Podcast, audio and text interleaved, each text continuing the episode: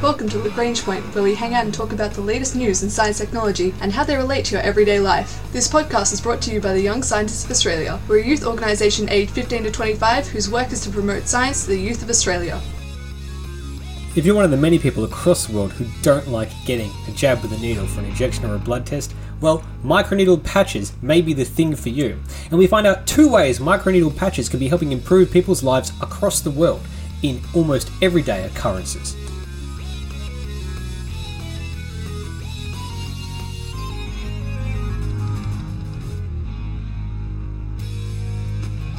Most people dread getting an injection or a blood test, mostly because even if you're not deathly afraid of needles, it's still not an altogether comfortable experience.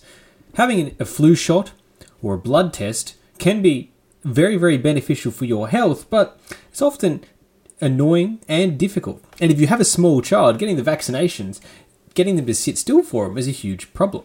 Now, there are other ways of delivering medicine and drugs into your system. And doctors and scientists have been looking at these for many, many years. Obviously, we have oral medications, we have nasal medications, uh, vapor based medications. There's all the different ways of doing it. But the problem is, you need to find one that best suits the type delivery agent. Some are better suited to some tasks than others. For example, if you're trying to deliver a certain type of painkiller, it may not dissolve through the skin, it may not be ingested as easily as going another way. That's one of the reasons why IVs are very useful. But there's been an idea floating around in medicine since the 1970s, and these are the microneedle patches. Basically, they work by having a whole set of very, very small needles that pierce the top layer of the skin to deliver medicine or some kind of stimulant straight into your system directly. And to an extent, the patches that you've seen, anti smoking patches, are an example of this. Now, when we think about the skin, it's actually divided into three major layers, not just one conglomerate mass. There's the epidermis, the dermis, and the hypodermis. On top of all these, the skin is a thick barrier called the stratum corneum, and basically it's about 10 to 20 microns thick. And the purpose of this is to keep everything out of getting into your bloodstream. And this barrier is amazing to protect you from uh, all kinds of objects getting into and messing up all of your organs. But just like the stratum corneum is blocking things from coming in and going out, it also makes it hard to deliver medicine directly through the skin. So the first ideas for a microneedle system was developed in the 1970s as a patent by Van der Voort and Ludwig. Actually, the first one was made all the way many, many years later in 1998 by a group led by Henry. And they used silicon microneedles to deliver patches of medicine.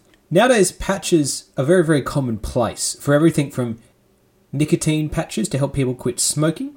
And there's been ways to look at this, what they call transdermal through the skin drug delivery, to improve it, to now use it for other areas, not just nicotine patches for smoke, anti-smoking work, but also for things like flu shots and other medications.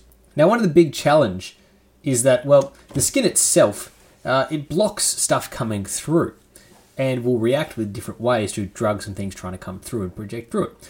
But basically, you're trying to pass through all these layers without actually wasting or using up all the thing you're trying to get into the bloodstream to get to an affected area. So it's actually a very, very complicated challenge, which is why microneedles help, because at least they puncture a little bit and get the get the key stuff through the tough barriers, and it can get into your bloodstream more easily. Now that barrier that protects you also makes it difficult. And more recent research has been focused around what kinds of proteins, peptides, or other key reacting medicines we can give you, or maybe even some nanoparticles. But I'm going to focus out two stories first here this week that look at new ways of turning something which is otherwise a traditional method of medicine delivery that we have and making it work with these transdermal patches.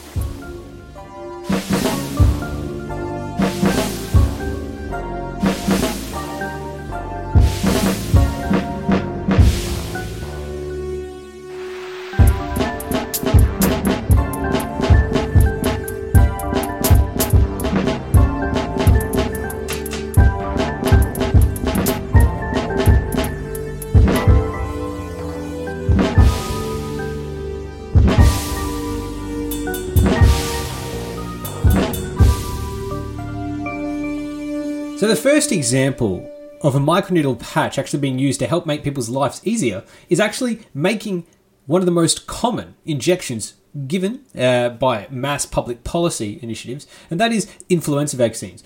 Every year, people can receive either free or subsidised from the governments in places like Australia and the UK, or healthcare workers especially are almost mandated to get them, influenza vaccines. And we have to do it each year because the flu virus itself actually evolves each season. And if you hate needles, getting a flu jab is not exactly fun for you. And that's where some research, which is a collaboration between Emory University and Georgia Institute of Technology, have found a way to develop a microneedle patch that dissolves that can actually be used to safely deliver an effective influenza vaccine. And this work was published in the journal Lancet, which is one of the most prestigious medical journals, uh, in mid June 2017 and the work was led by Nadine Rouphael, who's an associate professor of medicine in collaboration with Mark J. Mulligan, who is also a distinguished professor of medicine at Emory University School of Medicine. And they worked with a team of researchers from the Chemical and Biomedical Engineering Group at Georgia Institute of Technology to actually figure out how to make this work technically. Now, the patch itself consists of a hundred solid but water soluble needles and these are just long enough to penetrate the skin. So they're not very big, and there's a lot of them in the small patch itself.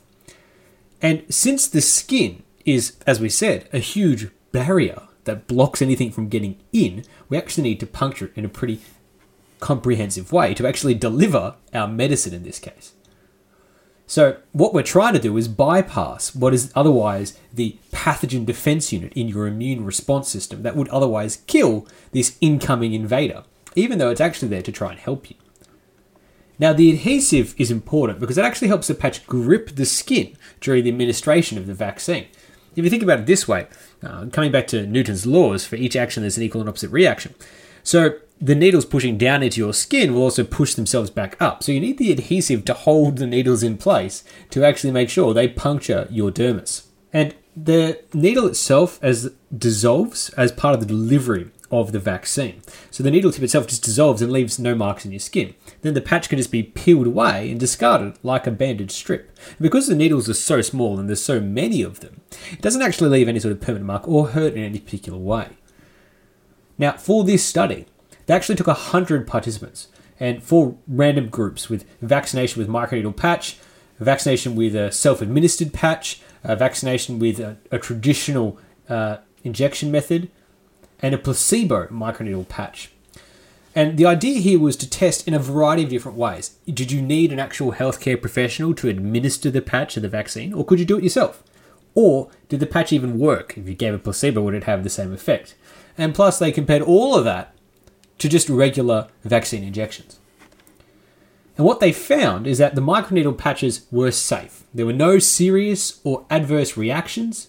Look, some people developed a local skin reaction to the patches adhesives, some faint redness or mild itching that really only lasted two or three days. But compared to a large bruise from an injection or a blood test, it's not that bad. Now, the important part is that the antibody responses generated by the vaccine, so if the vaccine was being effective or not, was pretty consistent uh, across all of the patch recipients. And it lasted even after six months, which suggests that the patch doesn't delay the effectiveness of the vaccine, makes it really effective for a short period of time and then drops off. It lasted for a pretty good period of time. And most people who actually had the patch much prefer that to uh, actually receiving the jab with the needle, which makes sense. It's a lot more simple to deliver, it means you can do it yourself, and it means you don't have to get a jab with a needle. Now, the interesting part here is the people who self administered had just the same effectiveness as those administered by a healthcare professional. And why that's important is for a public health type of vaccine, like the flu vaccine, actually booking and finding the time to go and get your flu injection from your doctor or make an appointment with your nurse or, stand in a long queue in the line at your business or company workplace where they book in a nurse to come and do all the injections for the company that still takes a lot of time to go through all of that. If we can actually self administer, it makes it much more convenient and much easier. Plus, it's a lot less painful. All those three things combined make for something like a flu vaccine, delivery with a microneedle patch immensely attractive. Now, the cost of these things, I mean, we're still in prototype stage here, But the interesting part is that the it's possible to get the cost to be pretty much the same as putting a vaccine in a syringe that we have to do anyway for a normal vaccine delivery. So there's no real cost difference here. And the vaccines remain potent in the patch without refrigeration for at least one year. And that's pretty incredible because comparing that to a normal vaccine, which you may often have to refrigerate or keep controlled, it makes it a lot more interesting and easy to deliver across an area.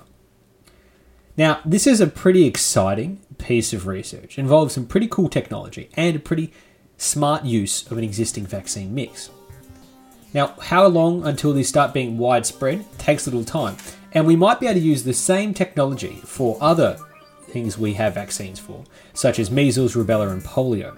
But if we have now a really cheap, low cost, and pretty painless way of delivering vaccines, that makes life for everyone a lot better and removes the need for getting that little jab of the needle. So, this is some great work being done at Georgia Institute of Technology and Emory University in the United States.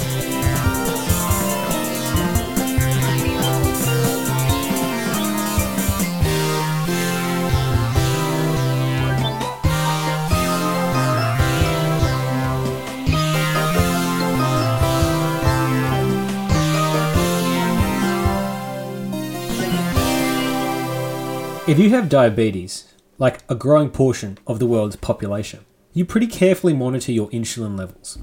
And this might be through a small pinprick uh, blood test to check what your current levels are, or maybe you have one of the units that automatically pokes you and gets the measurements for you.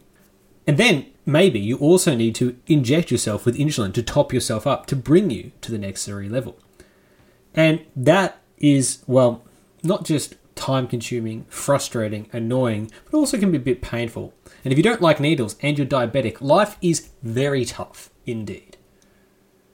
But fortunately, a team of researchers with the National Institute of Health's National Institute of Biomedical Imaging and Bioengineering, the NIBIB, have developed a great new way to deliver insulin for people who are diabetic, particularly type 2 diabetic, in a same way as a microneedle patch.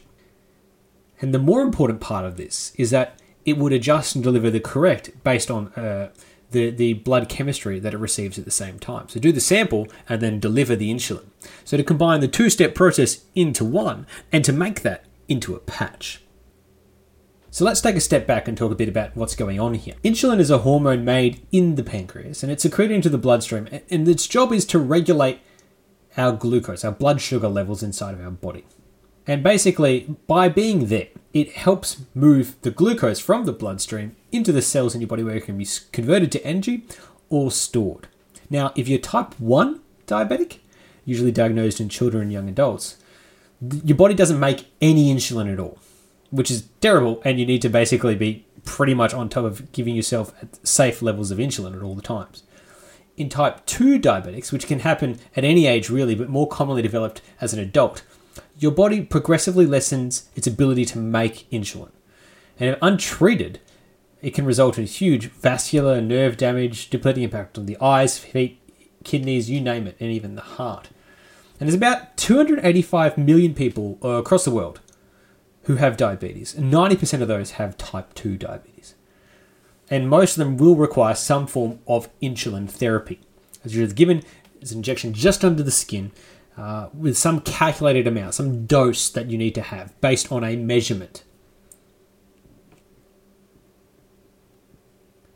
Now, these researchers at the National Institute Biomedical Imaging Group, led by Xiaoyuan Chen, who is a senior investigator at the Laboratory of Molecular Imaging and Nanomedicine, came up with an alternate therapy approach, and they did a proof of concept study for it. And the idea is to re- help regulate type 2 diabetes using a painless skin patch.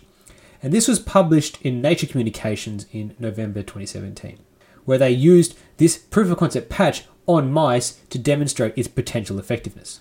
Now, the base of this patch is made of alginate, which is a gum like substance extracted from brown algae, something we can grow pretty quickly and cheaply. You then mix in the therapeutic agents and pour it into a microneedle shape and form. Then you build it all up in a structure, a matrix to make the patch. Now, alginate is a pliable material. It's soft, but not too soft, because we need to poke through the dermis, your big, tough, strong, 20 micron thick barrier that protects your body from getting filled with all sorts of gunk and preventing stuff getting out.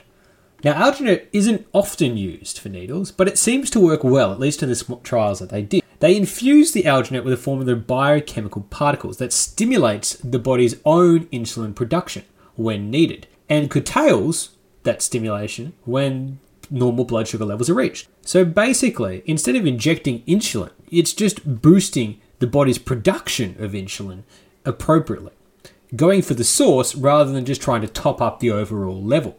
And by doing it that way, you can actually make it a lot smarter. You can make it manage itself and help it manage itself rather than you, the human, trying to do the calculation for what's going on inside your body.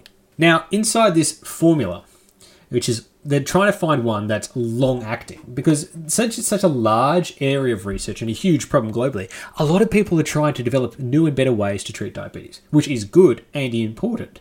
Um, this group of researchers look at two drug compounds, specifically exendin 4 and glucose oxidase, and it puts those into the one patch. These two compounds react with the blood chemistry to trigger to make your body produce insulin.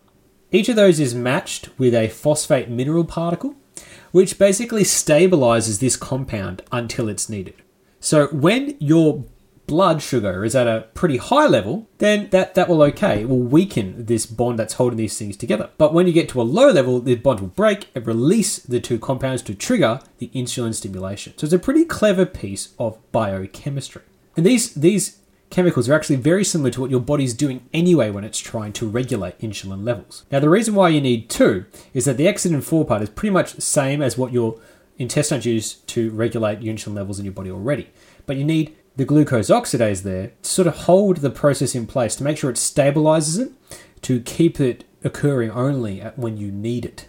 Basically, the glucose oxidase and the phosphate bonding agent hold everything back until the right moment, just when you need it. Basically, when your blood sugar is elevated to a point beyond a tipping point, it will trigger the breakdown of that bond because the blood sugar at that point makes your blood very acidic. It will melt that bond and release the exendin 4 out to do its job and regulate your blood sugar levels and drop them back to healthy, safe levels. Now, if you have a patch like that, that's about half an inch square, so a couple of centimeters wide, you are sufficiently able to control blood sugar levels when they did that in mice for a week. So that is pretty amazing when you think about it. It's not releasing it all the time. It's not a one and done injection like you have with a flu shot. It's just happening long term, monitoring, not monitoring, but actively releasing the agent into your body and then drawing out more and more and more when it's needed. Now, this is only a mice-based proof, proof of concept trial, not a real thing.